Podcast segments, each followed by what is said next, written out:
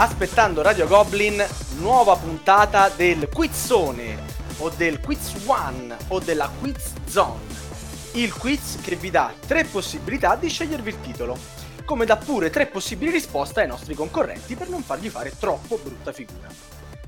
Chiamatelo come vi piace, eh, ancora non ci sono arrivati i primi sondaggi sul titolo, sto giochino di parole bruttissimo che mi sono inventato in una sera in cui non ero proprio al meglio della mia forma creativa, e fateci sapere insomma come lo chiamate voi. Alla fine qui parliamo di giochi da tavolo, è una scusa per approfondire un po' il discorso, di, di parlare degli autori, eh, di parlare di tutto ciò che eh, circonda questo meraviglioso mondo, con un occhio particolare alle curiosità, nonché il pretesto per il sottoscritto per parlare ancora, ancora e ancora di Battlestar Galactica. Siamo alla terza puntata, eh, il format è ancora in fase di leggero assestamento, eh, qualcosina cambierà, qualcosina è già cambiata in questa puntata e ve ne accorgerete fin da subito. Scusate la distrazione, ma i miei ospiti cominciano fin da subito a importunarmi, soprattutto uno che non può parlare ancora. Quindi silenzio, non ti ho dato la parola in codice, che tra l'altro mi sono scordato, quindi potresti non parlare per tutta la sera. Ma procediamo. Allora, in effetti, con i nostri geniali autori, e quando dico geniali intendo Darsi, eh, abbiamo creato una nuova scaletta per le domande che, bene o male, diventerà fissa e lo scoprirete un po' alla volta. Allora, come funziona il gioco? Porrò undici domande ai nostri concorrenti. Perché undici? Il perché chiedetelo a Francesco Lancia, H. Bandian, nostro Goblin della prima ora, eh, che c'ha il pallino delle undici cose invece che delle canoniche dieci, perché dieci le faceva Letterman. Eh, se avete voglia di farvi quattro risate, anzi io vi consiglio di ascoltarlo su Radio D J o di scaricarvi i podcast eh, delle sue trasmissioni su YouTube. Che poi undici fa molto Stranger Things e a noi sta cosa ci piace parecchio. Queste domande potranno essere sui regolamenti, sugli autori, sulla storia che c'è dietro la persona o la creazione di un gioco. Per chi se la sente fra i nostri concorrenti sarà possibile rischiare alla fine della domanda e buttarsi sulla risposta, ma senza possibilità di reroll, da veri American cazzuti. Eh, che tanto poi i nostri ospiti, di questa sera specificatamente, non c'hanno mica una reputazione da salvaguardare nell'ambiente, quindi insomma che, eh, che stiano pure tranquilli. Eh, i concorrenti più German invece potranno aspettare la fine della domanda e mh, aspettare le mie tre risposte e in qualche modo cercare di beccare quella giusta, magari anche buttandosi un po'.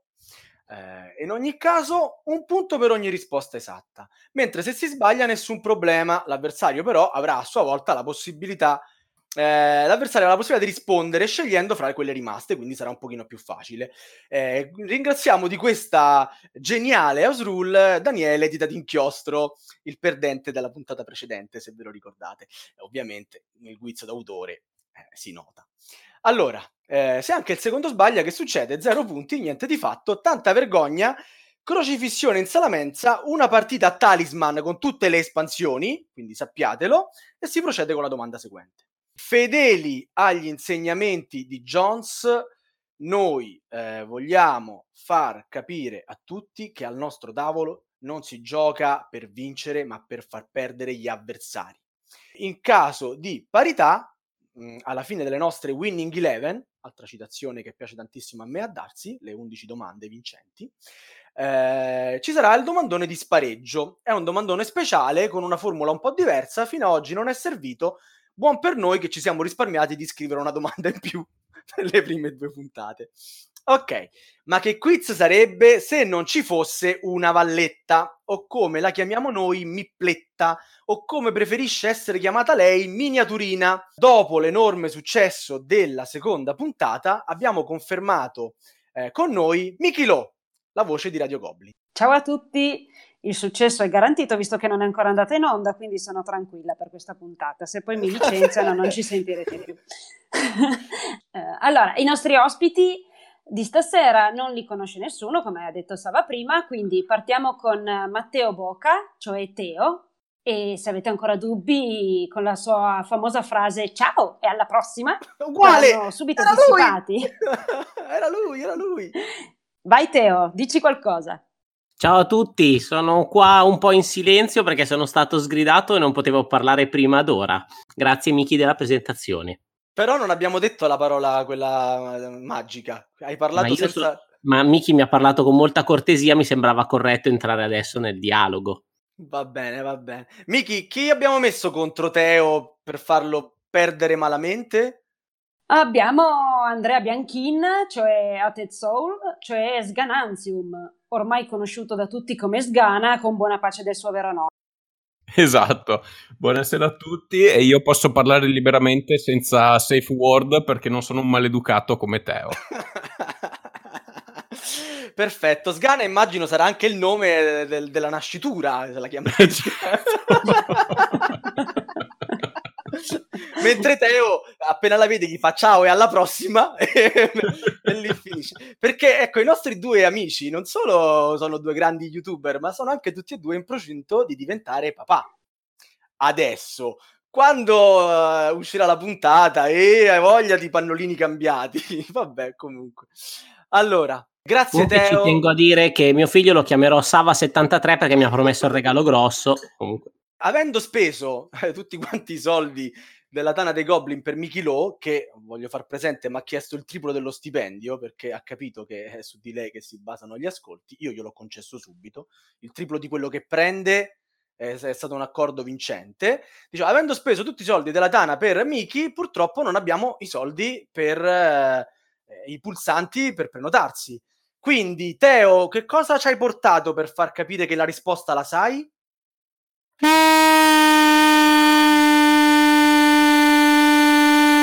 Ah, okay. Però cosa... dura venticinque secondi quando mi prenoto eh. Va bene, ok, grazie come Teo. Dicevo prima è un mammut morente praticamente.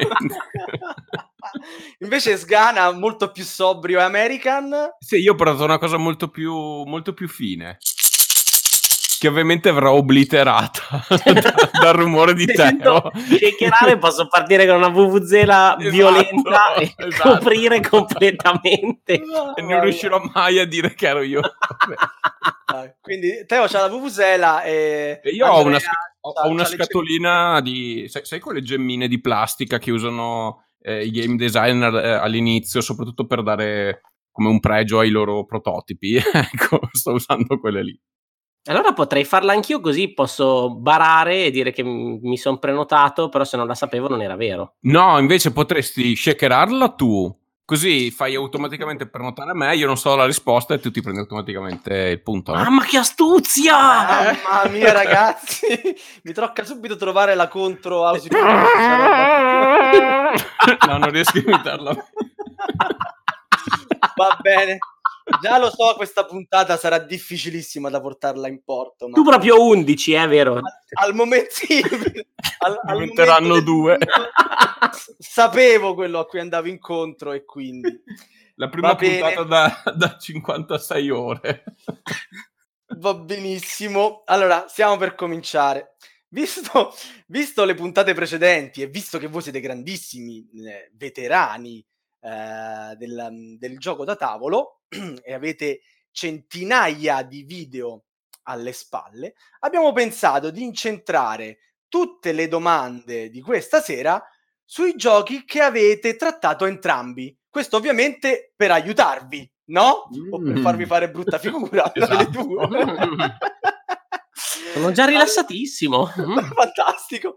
Eh, se avete ascoltato La, la, la nostra prima puntata che ormai è diventata storia, qualcuno di voi l'ha fatto, non dirò chi, ma è quello più simpatico dei due, eh, sapete, sapete che il premio finale sarà la gloria è fantastica che possiamo permetterci con i fondi della Tana dei Goblin, ma lo sconfitto, e questa è la cosa più importante, dovrà pagare pegno, di cui avremo una testimonianza fotografica nel topic della puntata. In questo caso però ce ne saranno delle belle e forse non sarà solo nel topic della puntata. Chi non vuole rovinarsi la sorpresa finale mh, e sapere subito chi ha vinto non apra lo spoiler. Per gli altri andiamo a sentire che cosa ha pensato Teo per Sgana nel caso in cui sfortunatamente dovesse vincere lui. Nella mia sconfinata magnanimità gli ho dato ben due opzioni tra cui poter scegliere. Potrà creare l'introduzione di uno dei suoi video parlando in finto inglese come un consumato Garrison, tipi propri quando parlo inglesi propri bene, oppure parlare correttamente italiano ma vestito come Barbara Boucher quando faceva ginnastica in televisione negli anni ottanta. Ma chi- chissà quale andrò a scegliere. La, la tutina rosa... Secondo me la tutina rosa con la barba ci, ci guarda che vero. La licra ti dona, eh, Andre. Eh, sì.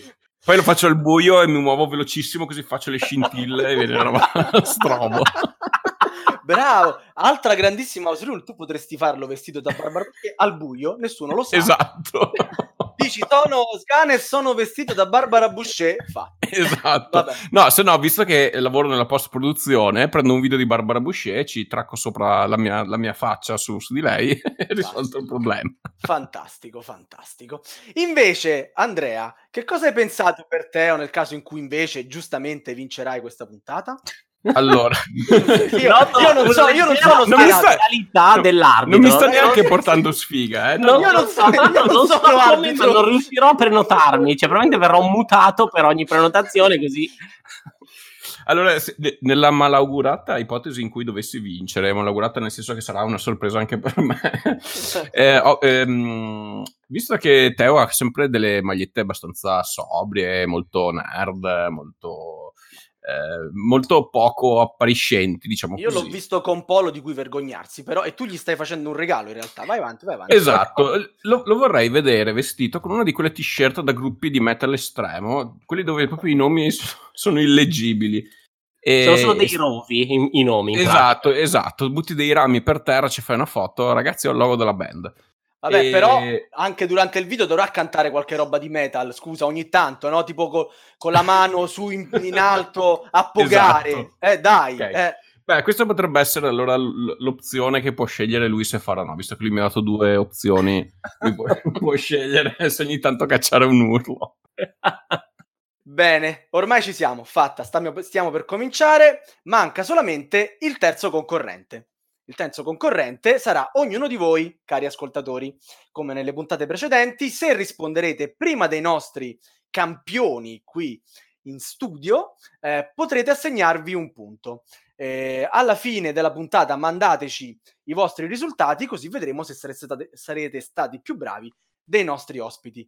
Con Miki stiamo creando una Hall of Fame eh, in cui terremo nota di tutti quanti i partecipanti e faremo insomma una classifica, inviteremo i più bravi e via discorrendo, sorprese, cotillon. Ma basta chiacchiere, cominciamo subito con la prima domanda, Teo, che è a proposito di Eternit. Fantastico. No, era la citazione del Cruciverbone di, con Enrica Bonaccorti. Eh sì. C'era la tizia che ha risposto io prima della domanda. Citazione colta. Quindi tu mi hai dato la risposta, non mi hai dato la domanda. Esatto, spero sia quella giusta. La prima domanda del quizzone è sempre su Battlestar Galactica. Bomba! Bomba, bomba.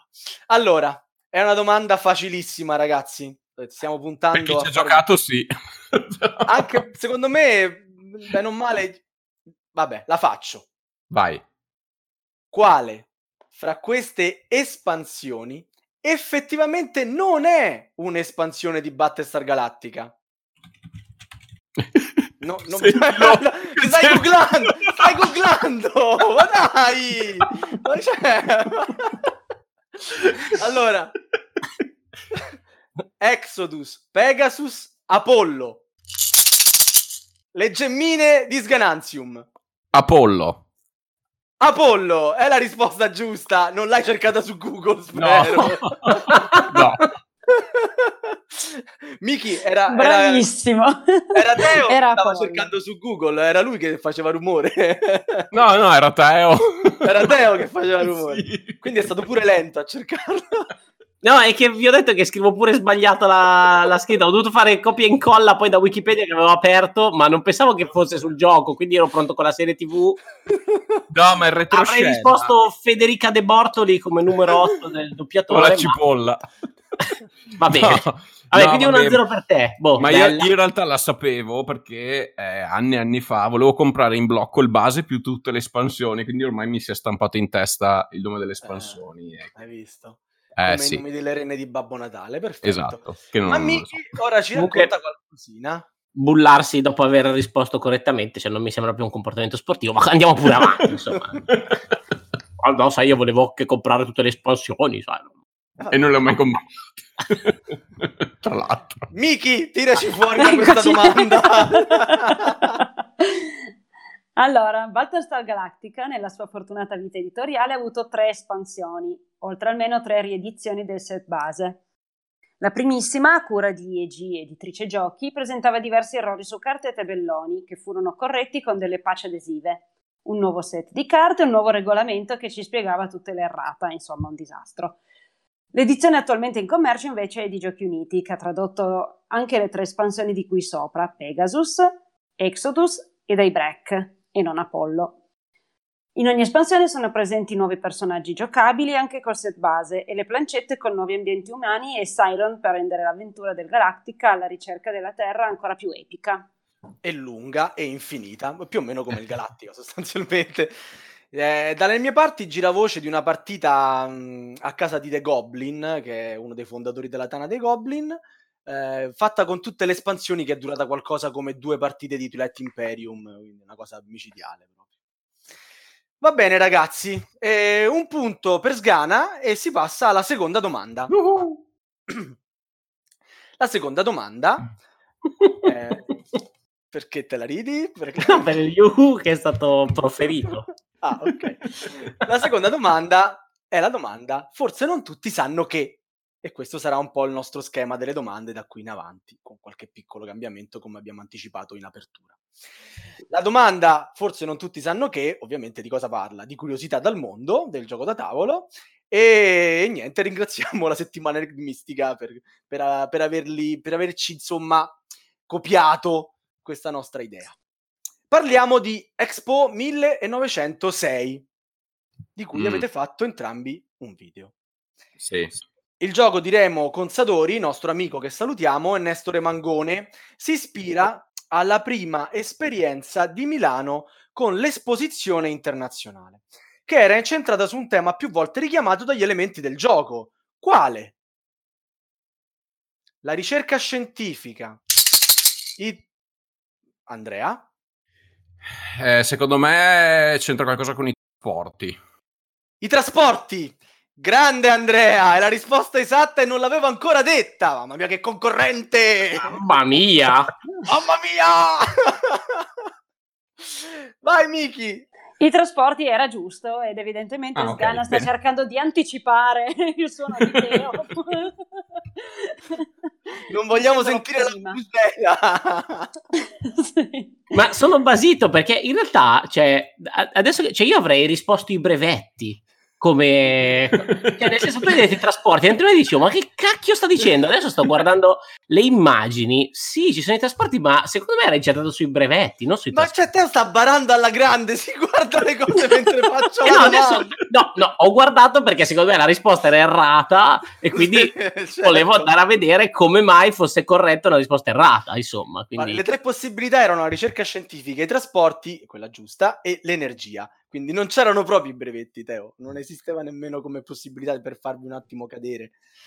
Ma ok, niente, a scanso di equivoci a, a questo punto diciamo pure che i concorrenti non sanno prima le risposte, quindi Teo sta andando a cercare al volo. Più veloce della luce, ma Sgana riesce a rispondere ancora più veloce.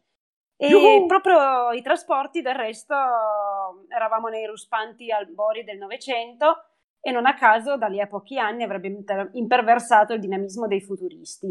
La fiera di Milano era organizzata in due aree. La prima era l'attuale Parco Sempione, nel quale vennero tra le altre cose ospitate diverse locomotive italiane e straniere, e la seconda era la Piazza d'Armi, l'attuale zona fiera, che ospitò la parte artistica della manifestazione. Le due aree erano collegate da una ferrovia sopraelevata, lunga poco meno di millequattrocento metri, resa necessaria dal fatto che tra i due siti c'era un'area di smistamento ferroviario e aggirare l'ostacolo avrebbe allungato troppo i tempi di collegamento.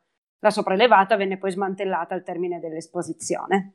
E qui vorrei capire dove Teo ci ha visto ma, i brevetti. Scusate, ma... Ma, ma che ma, recensione ma hai fatto? Ma scusate, ma quindi stiamo parlando del gioco o dell'Expo? Perché in realtà ne, cioè, n- nel gioco si parla di cinema, di ruota, di plastica, del cellophane.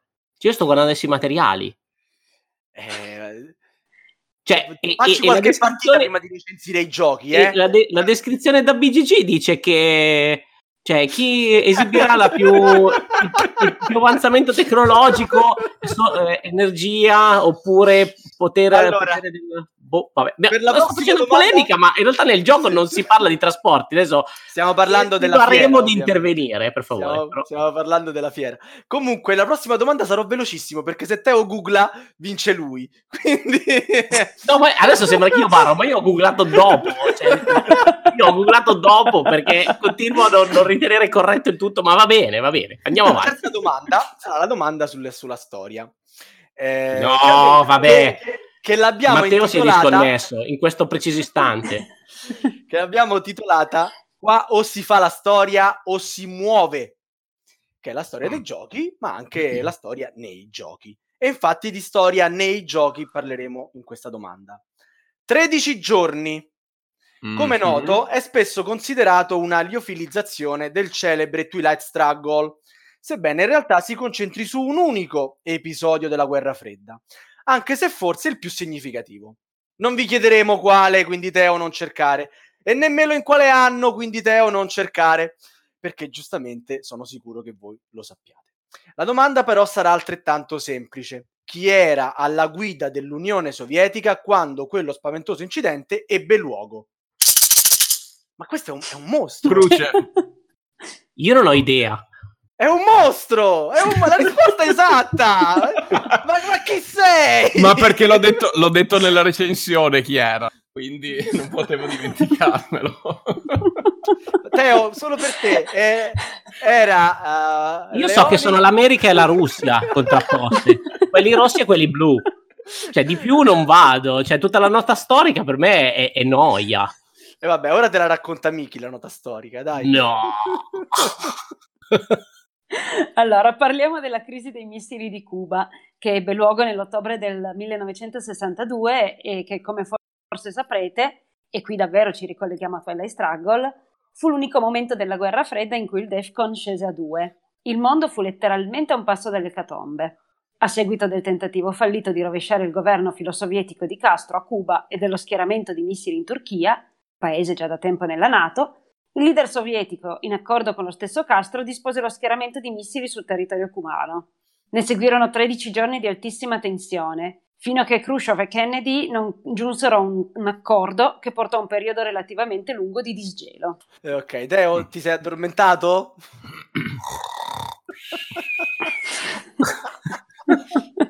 Miki, ma quanto stiamo? Come, quanto sono messi i nostri concorrenti? Eh, tre a zero tre a zero per Andrea Sganansium. Dai Teo, ce la puoi fare, dai.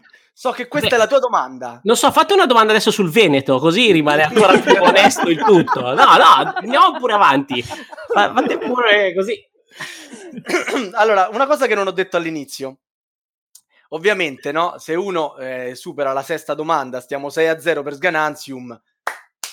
Beh, non male. Ma non sarà così, non sarà Ma così. no, non sarà Ma così. Ma secondo me è solo, è solo una strategia, sta, sta fingendo di, di fare... Sai come i puri, quelli film che fanno finta, no? E alla fine fanno lo scatto e vincono, no? Eh sì. Eh, sì. Comunque, in cassa, ma... Dicevo, ovviamente noi per motivi radiofonici andremo avanti e lo scopo di chi si trova in quella penosa situazione sarà semplicemente quello di far fare un punteggio più basso a, a quello che praticamente avrà già vinto. Ma passiamo alla quarta domanda, che è la domanda defustellata.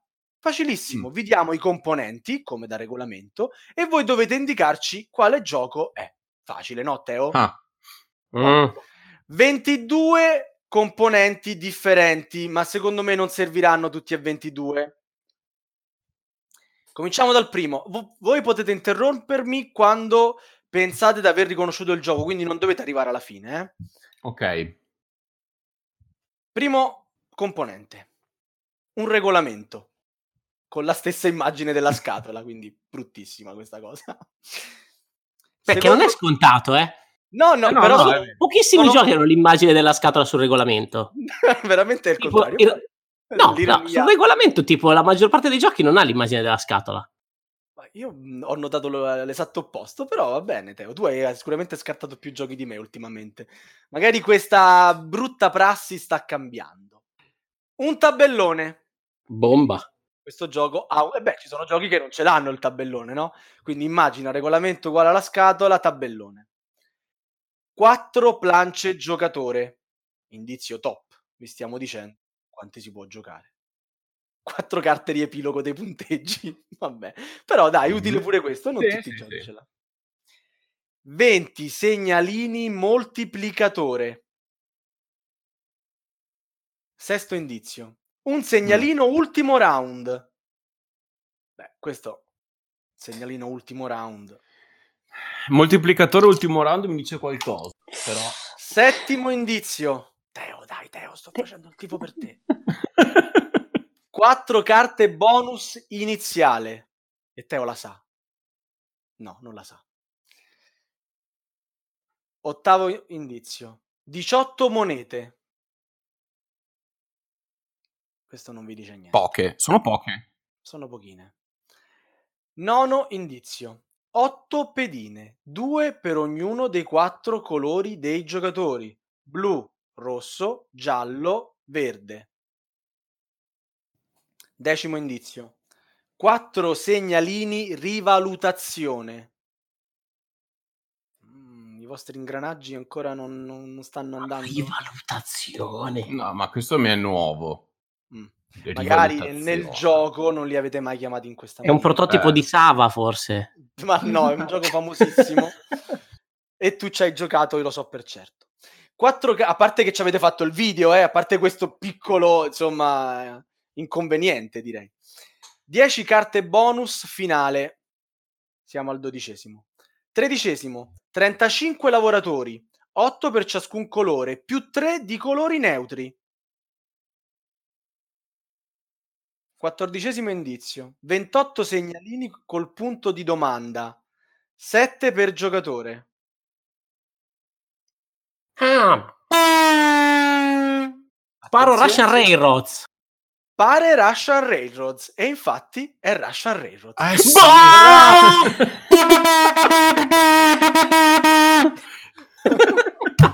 Cos'è che te l'ha fatto capire? Eh, i segnalini punto di domanda. Ah, cioè, è l'unico eh. gioco che mi vengono in mente i punti di domanda. Gli altri cosi non sapevo come, come si chiamassero.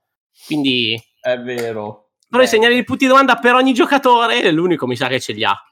Sì, forse sì. Poi avremmo detto forse cin- Expo ce l'ha anche lui, però quando, quando si punto... parla dei trasporti, diciamo, è nella parte dei trasporti che ci sono i punti di domanda, però avremmo detto poi ancora cinque carte col punto di domanda, quattro segnalini cento duecento punti, quattro segnalini trecento quattrocento punti, qui secondo me ormai Eh sì, sul quattrocento sì, dai. Eh, otto sì, segnalini eh. industria. È come Khrushchev il quattrocento.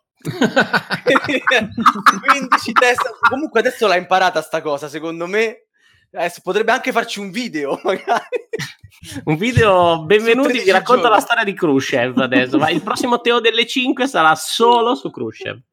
trentasette tessere locomotiva, quattro medaglie di Kiev, quarantotto binari di legno. E avevamo mm. fatto, per darvi un po' fastidio, insieme a Russian Railroad ci avevamo messo Tramways e Just Team, ma insomma c'è poco da Mm, da, sì. da, da dire oltre questo.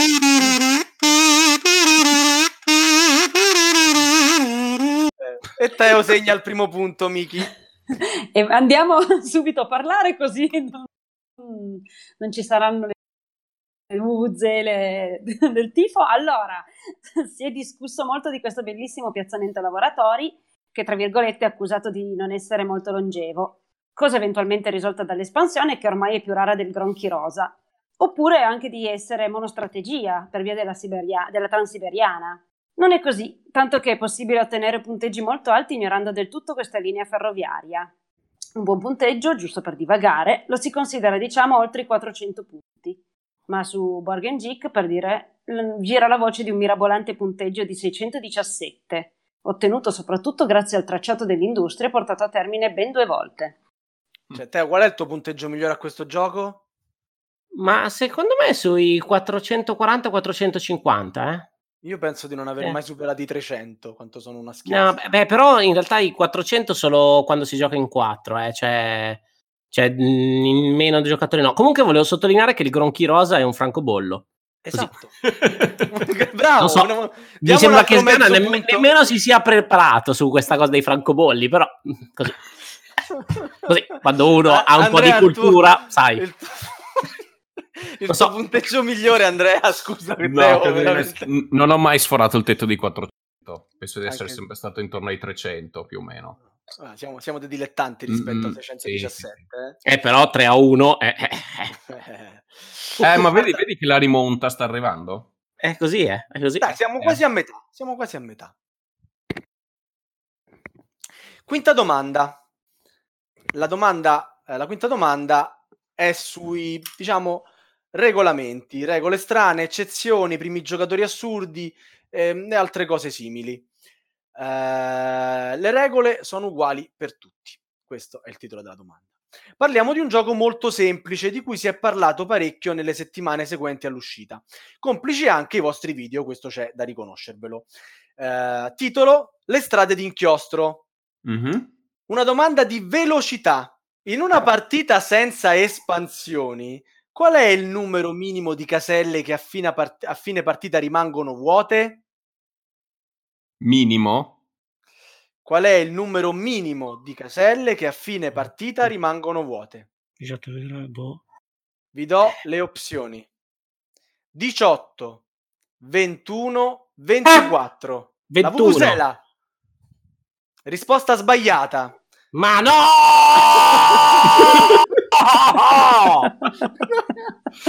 Andrea, diciotto o ventiquattro? Io provo con diciotto. Ed è giusto. È la risposta esatta. Diceva, grazie Teo. Ma cacchio, ma scusa, sono i dadi per il numero di turni più tre che puoi cancellare, no? Più le tre bonus. Boh. boh, aspetta che dalla prossima, io penso che dalla prossima partita introdurremo il notaio, così proprio ci rivolgiamo al notaio. No, no, no, no eh, sono, sono andato in tripio, mi sa che ho risposto qual è il, il, il numero di caselle che colori invece che quelle che rimangono, mi sa di sì. Vai, vai. Allora, bel giochino questo di Yalmarrak e Lorenzo Silva, in entrambe le sue edizioni, quella blu fighetta e quella rossa per American dure puri. Tanto poi si gioca sempre allo, gio- al gioco liscio, quindi poco importa. In una partita senza espansioni si tirano quattro dadi sette volte, per un totale di ventotto caselle. In più ci sono le caselle bonus, che sono tre, e si arriva a trentuno. La griglia di caselle ne conta quarantanove, quindi almeno diciotto rimangono sicuramente vuote. La domanda era semplice in fondo. Avremo tempo e modo per essere bastardi. Più avanti c'è tempo, sì, sì, eh, confermo, sì, sì, sì. confermo. No, no, è così, è così, è così. Brava Miki. Grazie Teo per aver certificato l'esattezza della... Sì, sì, sì, no, è così, è così. Uh, quattro a uno per Andrea, giusto Miki? Eh, sì, esatto. Okay. Anzi, no, scusa. Sì, sì, sì, quattro a uno. Ok. Siamo alla sesta eh, domanda. Il notaio, eh. Dai, sì, sì, st- lo mettiamo st- il notaio. Eh, esatto, esatto. Allora, eh, la sesta domanda è la domanda paralisi d'analisi. Mm. Un attimo, un attimo che ci penso e poi ve la faccio. allora, allora, vediamo come ve la cavate con la deduzione. E qui già avrete capito di quale gioco stiamo parlando. Avete dedotto quale gioco avete fatto entrambi? Non, non troppo tempo fa, in cui si deduce qualcosa, è Cryptid, ve lo dico io, non era mm-hmm. la domanda. Ok, ok, bene. Allora, in quale esagono a si me trova... l'ha sponsorizzato tantissimo O D K Essen, così, dico notizie inutili. Sì, anche con me l'ha sponsorizzato tantissimo O D K. Beh, io l'ho preso, l'ho preso perché ho letto i della Tana, quindi... Sì, però Andre, dobbiamo ascoltare la domanda, non è che può intervenire così. Allora, in quale esagono si trova la creatura se vi fornisco i seguenti tre indizi? Mamma mia. Eh vabbè, oh, si chiama la domanda paralisi d'analisi, mica si chiama bau bau micio micio. Allora, nel deserto o nell'acqua? Questo è un indizio solo. entro tre spazi da una struttura blu, entro due spazi dal territorio dell'orso. Le risposte sono queste, le tre possibili risposte sono queste: nell'acqua, nel territorio dell'orso, non si sa ancora con certezza. No, me le, me le puoi ripetere le, gli indizi? Certo, nel deserto o nell'acqua, entro tre spazi da una struttura blu, entro due spazi dal territorio dell'orso. Giustamente, paralisi d'analisi, Andrea ci sta pensando bene, Teo invece è evaporato. Andrea? Non può essere determinato. Non può essere determinato, risposta esatta. Era facilissima. Beh, oddio, no, perché se tu, se tu dai per scontato che... No, cioè io stavo pensando a dove erano i territori dell'orso sulle caselle. Cioè, come... No, no, no, secondo me il tracubetto è che quando tu dici entro due caselle dal territorio dell'orso, conta anche la casella del territorio dell'orso, non solo quelle... Sì, certo, questo sì. Eh, però diciamo, non ci sono territori nell'orso nell'acqua, quindi non poteva essere nell'acqua. E adesso bisognerebbe vedere se... ci sono la distanza tre dalle caselle blu e il territorio dell'orso, se c'è la soluzione. Bravissimo, infatti c'è. Ora Miki ti eh. spiega l'arcano eh. è che non no, poteva... Scusate, non ho capito se allora si è preso il punto o no, però Sgana, cioè, sì, scusate. Sì, eh, certo, ma non è... Comunque ci sono territori dell'orso eh. Comunque mi pare di ricordare che ci siano i... ci sia almeno un territorio dell'orso sull'acqua, perché mi era capitata più o meno la stessa cosa. Cioè, più o meno la stessa cosa. Sta cosa di dire, ma come mai c'è la, l'orso dove c'è l'acqua? Non so, una, una rimembranza che ho. Poi controllerò magari. Beh, in ogni caso la risposta non poteva che essere la terza, perché la mappa mm-hmm. è componibile, variabile di partita in partita, quindi in realtà... non ci sono indizi che tengano se non si ha davanti la mappa e si vede come è composta. Dai, che era un trabocchetto cattivo questo. Era un tracobettissimo. eh. Comunque, eh, alla fine evidentemente anche voi cadete nella rete della paralisi d'analisi e ci aveste messo un pochettino a indovinare, ma va bene lo stesso. Bel gioco comunque Cryptid, anche se divide molto, da una parte quelli che lo ritengono un mezzo capolavoro, e dall'altra quelli che finiscono i cubetti a buon intenditor. Questa cosa fa troppo ridere, vabbè. Scusate. È un piccolo gioiello, senza dubbio. Regolamento semplice, grafica pulita, materiali belli da maneggiare. Quasi sicuramente diventerà un classico dei giochi deduttivi. Astenersi distratti, che per un errore rischiano di mummificare gli avversari in posizione paralisi d'analisi e mandare a monte la partita. Eh vabbè, questo è uno dei rischi, di, penso, della maggior parte dei deduttivi in realtà. Uno sbaglia una mossa e manda a meretrici la partita. In questo caso anche degli altri. Io invece mi ricordo di un bel video andato online non troppo tempo fa con Alberto e Valentina, ma con la nostra Miki, a giocare mm. a Cryptid. Esatto, esatto. Ho perso, ma vabbè, questo è un dettaglio. No, vabbè, perché il giullare è troppo forte, non c'è verso di batterlo. Ebbene, ebbene. Allora, eh, Miki, eh, riassunto del punteggio? Per ora siamo cinque a uno. Perfetto, una camminata sul palco sgabbettando un po', insomma, vieni pagata il triplo della puntata scorsa. eh, vorrei... È una cifra inimmaginabile, io non oso nemmeno dire. Esattamente. Viene pagata in pulsanti per prenotarsi per le risposte, visto che non ci sono. Allora, la settima domanda è la domanda d'autore, perché ovviamente vogliamo dare un po' di lustro a quel nome sulla scatola. Eh, in questa puntata però facciamo lo stesso giochino della defustellazione, però con l'autore. Quindi io vi dirò i titoli dei, dei giochi di quest'autore specifico e voi a un certo punto mi bloccherete e mi direte l'ho capito chi è eh? e via.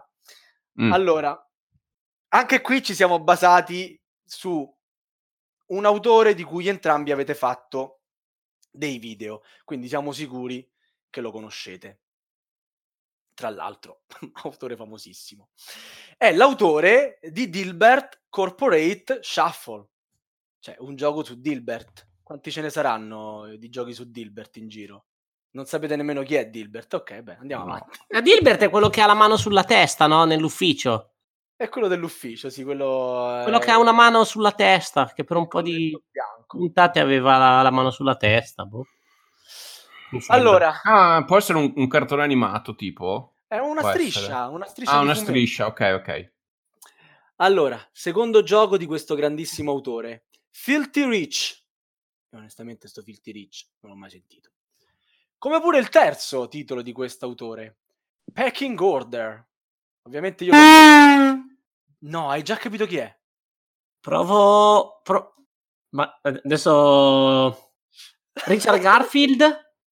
No, ma che davvero? Cioè, l'hai indovinato? Sì! Bella! No, cioè, allora, sa- sapete come ho fatto a indovinare questa cosa? Su Filthy Rich? Perché in realtà ricordo che millenni fa, quando ero nel tunnel del Magic, quindi parliamo di un sacco di anni fa, mi ricordo che avevano detto, ah, comunque Richard Garfield, oltre a Magic, ha fatto anche un gioco che sfrutta le pagine, quelle delle Ultra Pro, no? Sai le pagine, quelle che metti le, le nove carte fronte retro, mm-hmm. quello con sui prezzettini che vedi anche alle fiere, e se non sbaglio Filthy Rich era proprio il gioco, cioè che vuol dire schifosamente ricco, una roba simile, il gioco che giochi con questi portacarte. E quindi mi ricordo sta cosa che quando giocavo a Magic, mi ricordo che c'era... In realtà non ho idea di come sia sto gioco. Cioè mi ricordo solo che esiste il gioco che usi questi cosi qua e gli ficchi dentro le carte. Ed è di Gar. Cioè almeno penso che la risposta sia giusta. Che Vabbè, quindi tu hai messo Filthy Rich su Google, hai sbagliato a scriverlo e ci hai messo un pochino di più. Appena l'hai detto ho risposto. Se andiamo a sentire la registrazione sono sicuro che appena incitato mi si è accesa la lampadina del cassettino della memoria... Avremmo detto, dopo, dopo Packing Order, Battletech C G G. Ma Packing Order che cos'è, tra l'altro? Eh, no, infatti. Non ne ho idea. Ma sono tutti giochi che, per fortuna, che ha fatto Magic, altrimenti... Poi avremmo detto Rocketville, avremmo detto Ghost. Star ah, World. Che è di Spettri. Ghost non è di Spettri? Può essere. Star Wars Trading Card Game, Spynet...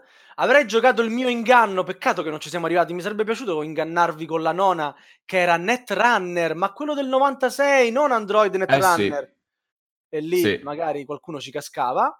Poi Vampire The Eternal Struggle, e qui onestamente penso che eh, l'avreste già indovinato. Rob Borelli, The Great eh, sì, vabbè, dai. King of Tokyo, King of New York, Artifact... Bunny Kingdom e Android Netrunner, eh, ovviamente, per arrivare a Keyforge, che è il titolo di cui avete fatto il video, se non sbaglio. No, Teo non l'ha fatto. Io ho fatto un Teo delle cinque in cui mi sono preso una marea di parole dalla gente. Esatto. Ancora adesso mi asciugo le, le cicatrici. Eravamo talmente sicuri che l'avreste indovinato che le tre possibilità erano Top Cat, Felix e Garfield. Quindi... e, quindi, e quindi Miki, dici qualcosa un po' di, di questo gattone. Allora, eh, vabbè, Magic non, l'abbiamo, non l'avevamo proprio messo perché sennò sarebbe stato un indizio troppo troppo facile. ah. eh, Richard Garfield, nato il ventisei giugno, tra l'altro, quindi auguri, del sessantatré, auguri. A Filadelfia in, in Pennsylvania. Grazie.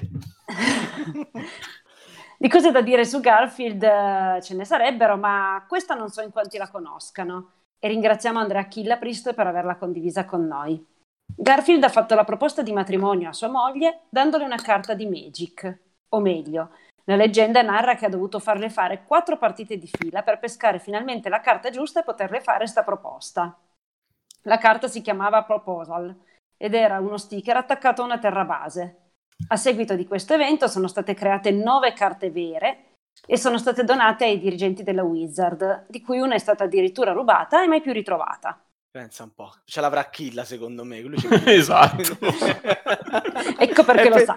È per questo che lui conosce questa storia. E comunque mi immagino sto, sto purciaro di Garfield che va a attaccare con lo sticker, con lo, cioè, ma falla una carta, cavolo, stampala da, da un tipografo. No, vabbè. Va bene, vabbè. Grande Teo! Grandissimo! Bella. Grande! Quanto è il punteggio adesso, Miki? Fa un po' meno male, insomma. E adesso siamo cinque a due, quindi se Teo nice. si mette d'impegno... Ce la può fare. otto, può essere, nove, sì, sì. Può, può ancora in vincere. In realtà mm. può ancora vincere. Allora, ottava domanda. Eh, l'ottava domanda... riguarda la geografia, le scienze o altre materie ormai inutili. Eh, ciao. in memoria dei bei vecchi tempi, quando la cultura ancora era apprezzata. Mm. Nello specifico, la nostra ottava domanda di oggi mh, riguarda la geografia astronomica e Kepler tremilaquarantadue, mm-hmm. gioco di Simone Cerutti Sola, o Sola, non lo so, mi viene da dire Sola, da, a Roma è Sola, cioè non c'è niente. Che trae ispirazione dalla missione Kepler, il progetto della NASA che era volto alla scoperta dei pianeti di tipo terrestre negli altri pianeti della nostra galassia. Il gioco considera le distanze dal Sole. Come lo butti via? Cioè, una roba che cerca se, eh, altri pianeti della nostra galassia. Sì, sembra Star Trek, sembra. La butti via così, è una roba super power buttata via. Una sola. Da sola, da sola, giustamente. Quindi parlavamo, e qui era il, il fulcro della domanda, Teo. Poi se non rispondi giusto, però... Eh, eh, per, ma, io, ma io per lo spettacolo, capito? Ah, okay. Allora, il gioco considera le distanze dal Sole, ma al centro della Via Lattea c'è un altro oggetto, verosimilmente un buco nero, raffigurato da un disco nero, ovviamente, eh, nella fascia intermedia. Se ci capite qualcosa di astronomia, o se avete letto il libretto di gioco... saprete senz'altro come si chiama. Quel si buco chiama... nero? Yes.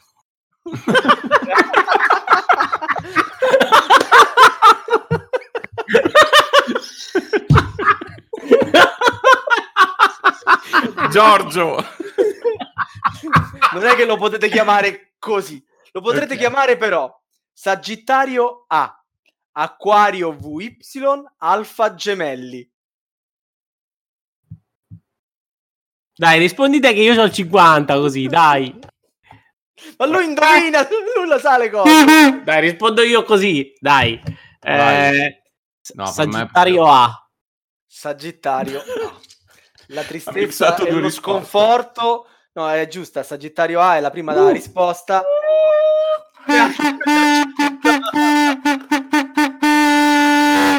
È Jingle Bells. Lo sconforto...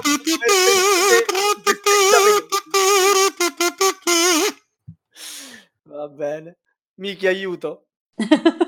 Allora, Sagittario A è una rete sorgente luminosa pro- posta proprio al centro della Via Lattea.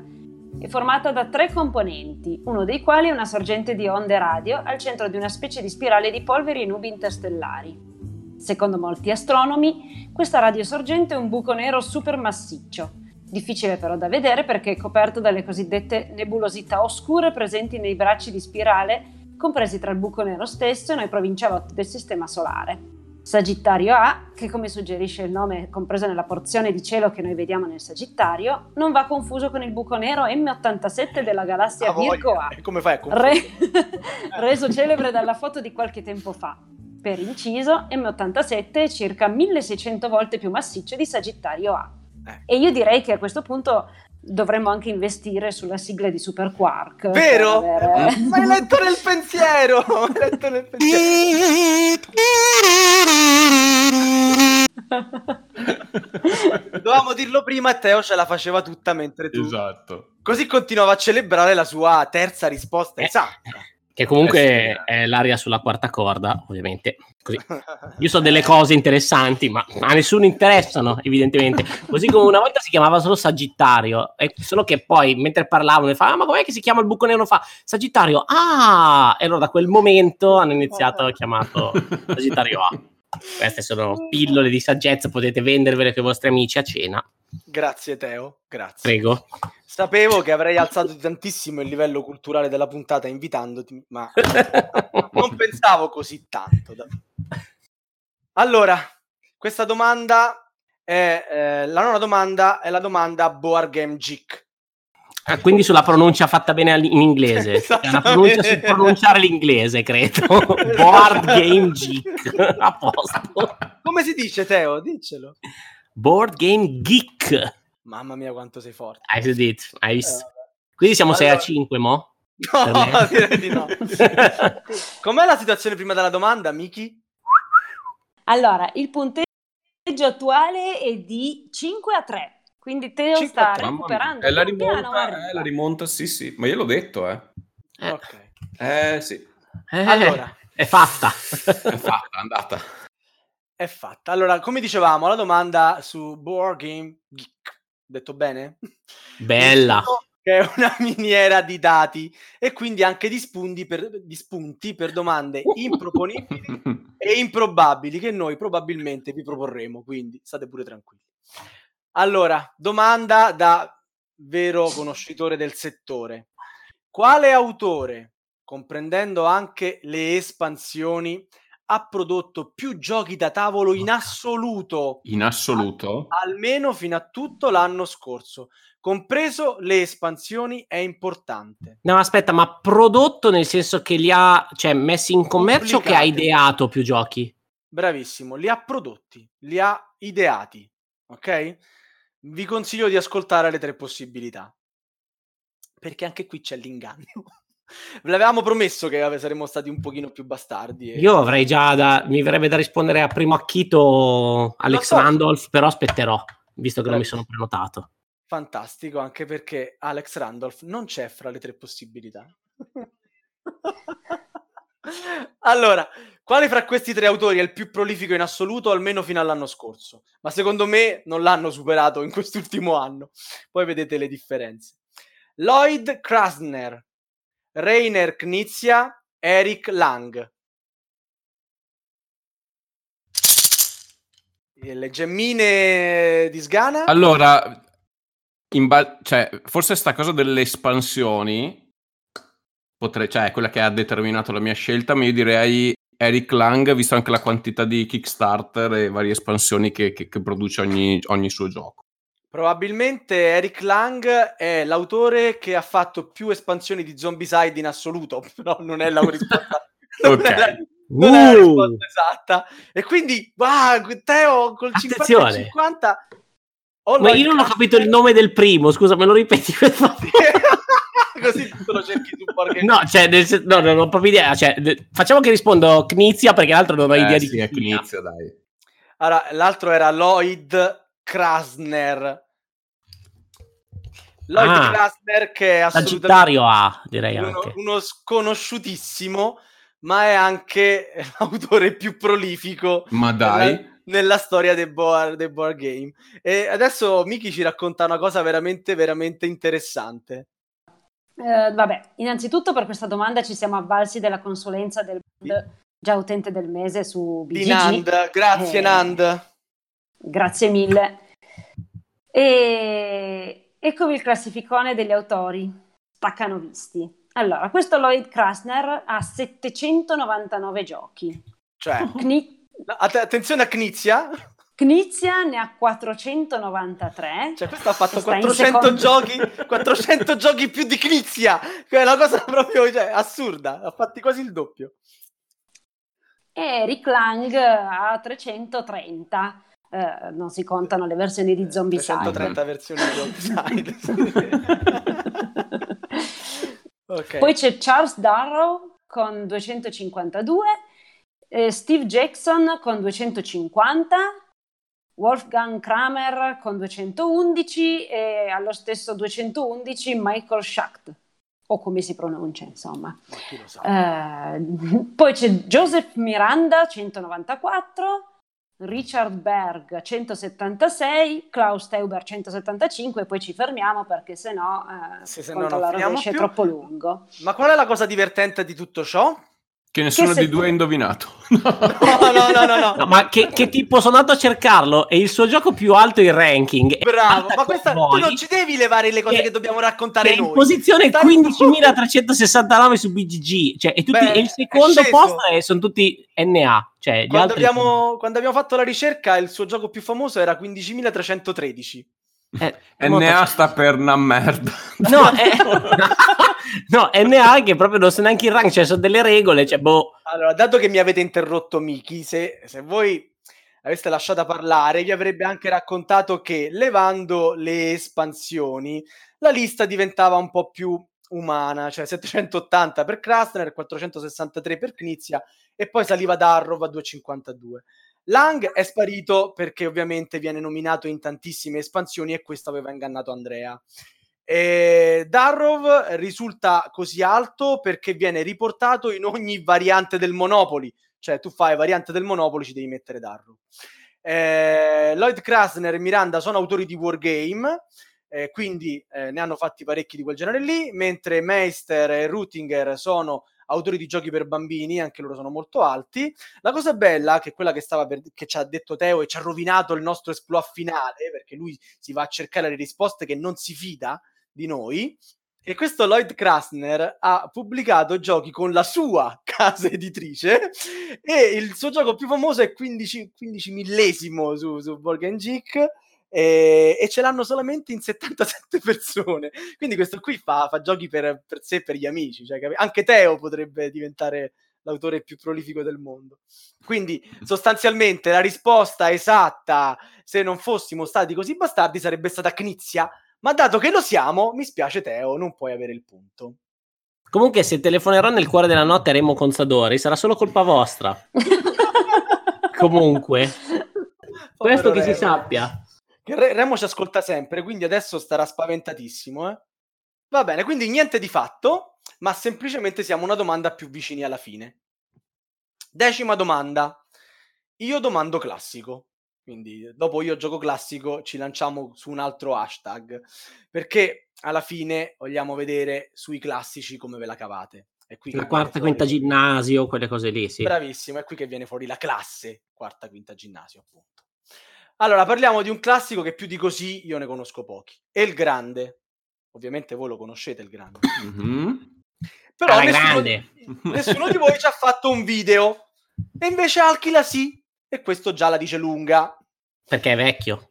Eh, certo. Speriamo almeno però che voi l'abbiate visto il video di Alchila, perché all'inizio, nella sua presentazione, quella simpatica, che succede? Lui viene schiacciato dal castiglio, cavalca il pulsillone, quello del re, oppure viene decapitato da un se stesso più grande? Allora, vogliamo sapere da voi cosa succede nel caso in cui due giocatori in una regione, che viene conteggiata, abbiano lo stesso numero di cubetti, cioè sostanzialmente come si risolve lo spareggio. Le possibilità sono queste. Sì, la si, sai? Sì, si scala la posizione. Molto tecnico, però. Cioè si va a divi- allora si fa la, la somma tipo del primo e secondo posto e si divide per due. No, no, no, pari- guarda, lasciamo stare, ti va bene la prima risposta che hai dato, perché già la seconda cominci un attimo a confondere, però è giusta, risposta esatta. Non sento il festeggiamento.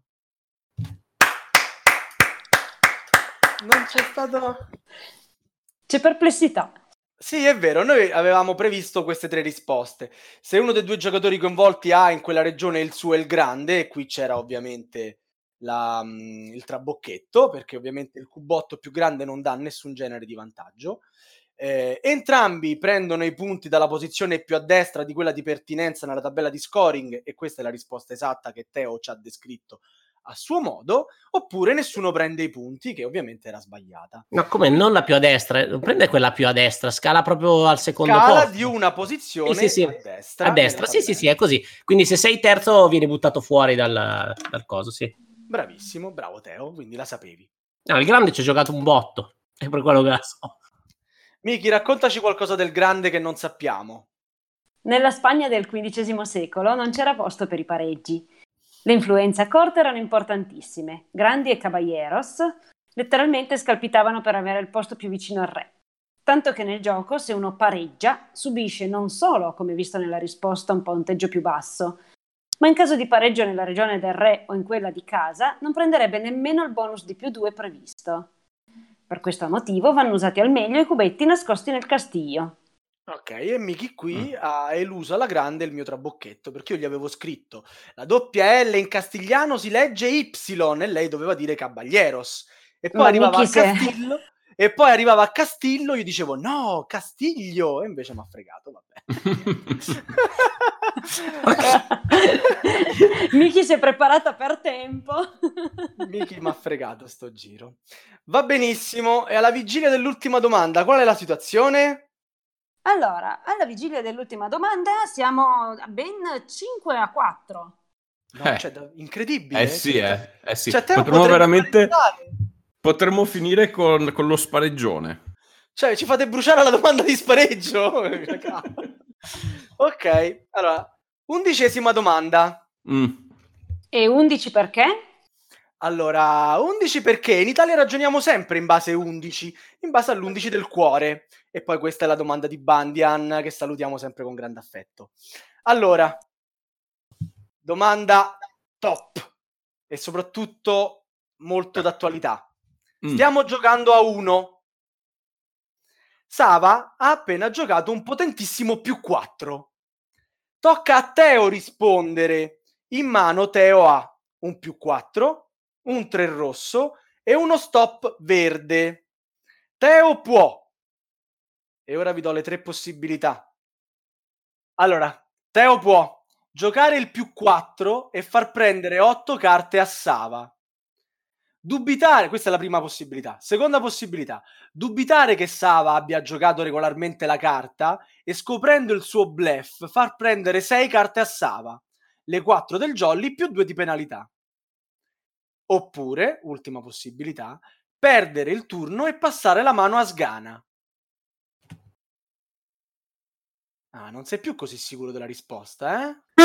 Risponderei la seconda, posso dubitare. Puoi dubitare che tu puoi Sava... giocare il più quattro solo se non hai le carte giuste da giocare. Ma questa non era una delle possibilità. No, la seconda dicevi che io posso dubitare di te, tu se non, non hai il ble... se hai bleffato ti becchi sei. Mi becco sei, ma in realtà se io ho bleffato non mi becco sei e questo era un inganno. Ah. La risposta non è quella corretta. È l'ultima. Perdere il turno e passare la mano a Sgana. Eh sì. E anche la vittoria della puntata, direi. Uh-huh. Perché è la risposta esatta e eh, diciamo eh, che facciamo cioè? Finalmente... Scusate, non ho capito. No, non sto scherzando. Cioè, in che senso passo? Io non posso... Cioè, pesco quattro carte. Oddio, Teo non lo sa! Infatti stavo per dire che facciamo luce su questo scandalo, Teo, ma non hai seguito le diatribe online... Eh, sì, che non puoi, non puoi giocare, cioè far prendere carte. Cioè, questa notizia è finita su Repubblica, su F B, eh, su, fe- su Facebook. Sì, non posso rispondere eh, col più quattro. No. Cioè, è roba che Caltagirone. Eh, no, ma infatti non posso rispondere col più quattro, ma non ho capito il discorso. Passo il turno e. e, e cioè, quando a, a uno gioca un più quattro jolly. Eh. L'unica cosa che puoi fare, ovviamente puoi bleffare, ma in quel caso la risposta era sbagliata perché la penalità che assegnavamo alla, alla, alla, alla richiesta di vedere le carte era sbagliata, perché non prendi sei carte, ne prendi solo quattro. Ok. okay. Oh. Quindi quella risposta era sbagliata. Ma io Tra non posso passare, prima... devo pescare quattro e stare zitto. Perdi il turno e passi la mano. Certo, ovvio che ti peschi le carte, ci mancherebbe, te le becchi. Ma perdi anche il tuo turno e devi passare la mano. Non puoi giocare una carta e andare avanti, chiaro? Sì, sì, sì. No, eh. Bene. E... e nulla, Miki, che altro c'è da dire che non abbiamo detto? La carta Jolly pesca quattro carte e la carta più potente del gioco. Costringe il giocatore successivo, nel senso di gioco, a pescare quattro carte e a saltare il turno. Che la risposta perdere il turno non è che passi il turno, ma lo perdi e passi la mano a quello successivo, per forza, però sei forzato. Eh, la, quarta, la carta in questione consente inoltre a chi l'ha giocata di cambiare il colore del gioco. Però a differenza della carta jolly normale, può essere giocata solo se non si hanno altre possibilità. Nel caso si pensi che sia stata giocata illegalmente, si applicano delle penalità. Quale penalità, Miki?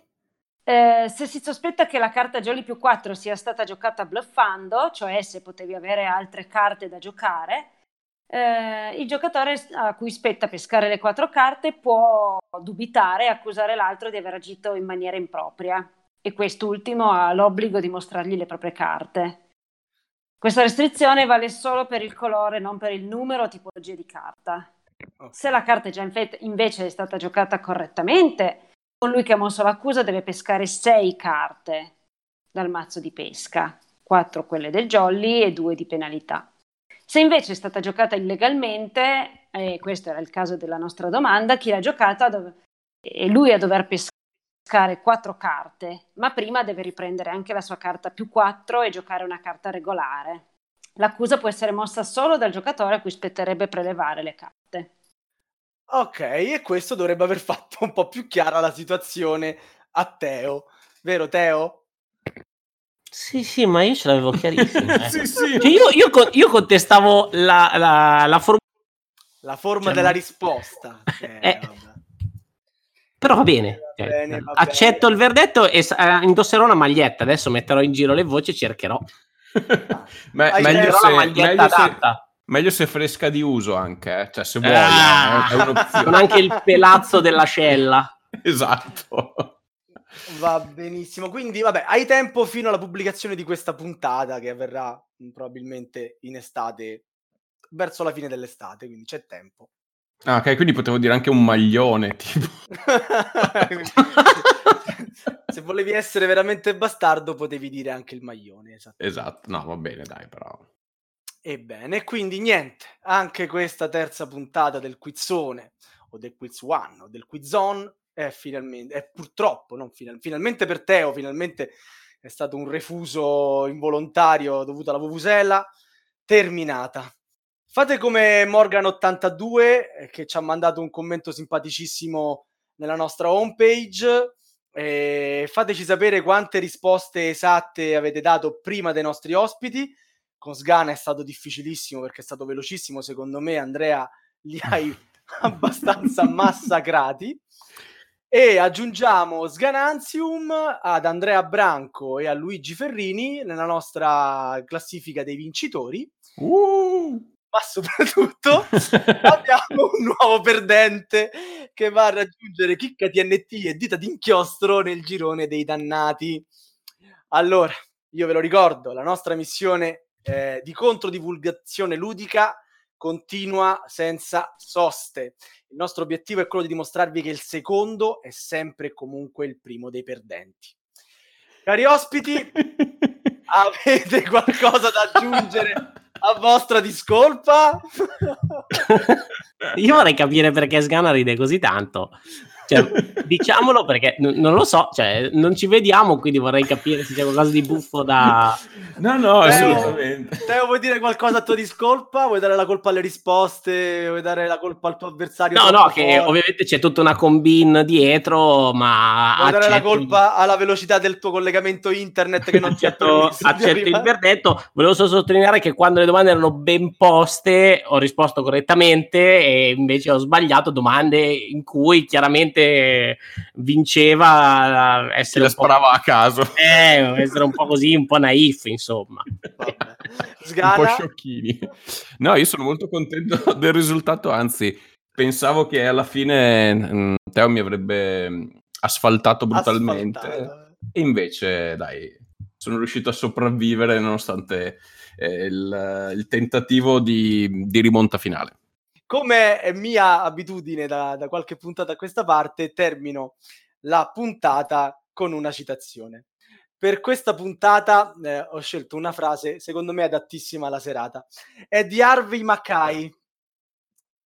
Harvey Mackay è un imprenditore americano, è un famoso editorialista, scrive più o meno su tutte le principali testate giornalistiche americane, dal New York Times a, cioè, al Corriere dei Piccoli del quartiere, insomma si trovano le sue frasi ovunque. Se come fate come Teo, mettete Harvey B. Mackay su Google e trovate una marea, però state pronti perché vi porterà via un bel po' di, di tempo.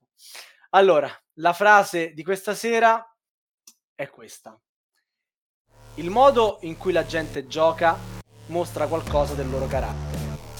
Il modo in cui perde lo mostra per intero. Buonanotte a tutti, grazie Teo, grazie Andrea. Ciao, ciao grazie. Ciao, ciao. Ciao. ciao. ciao.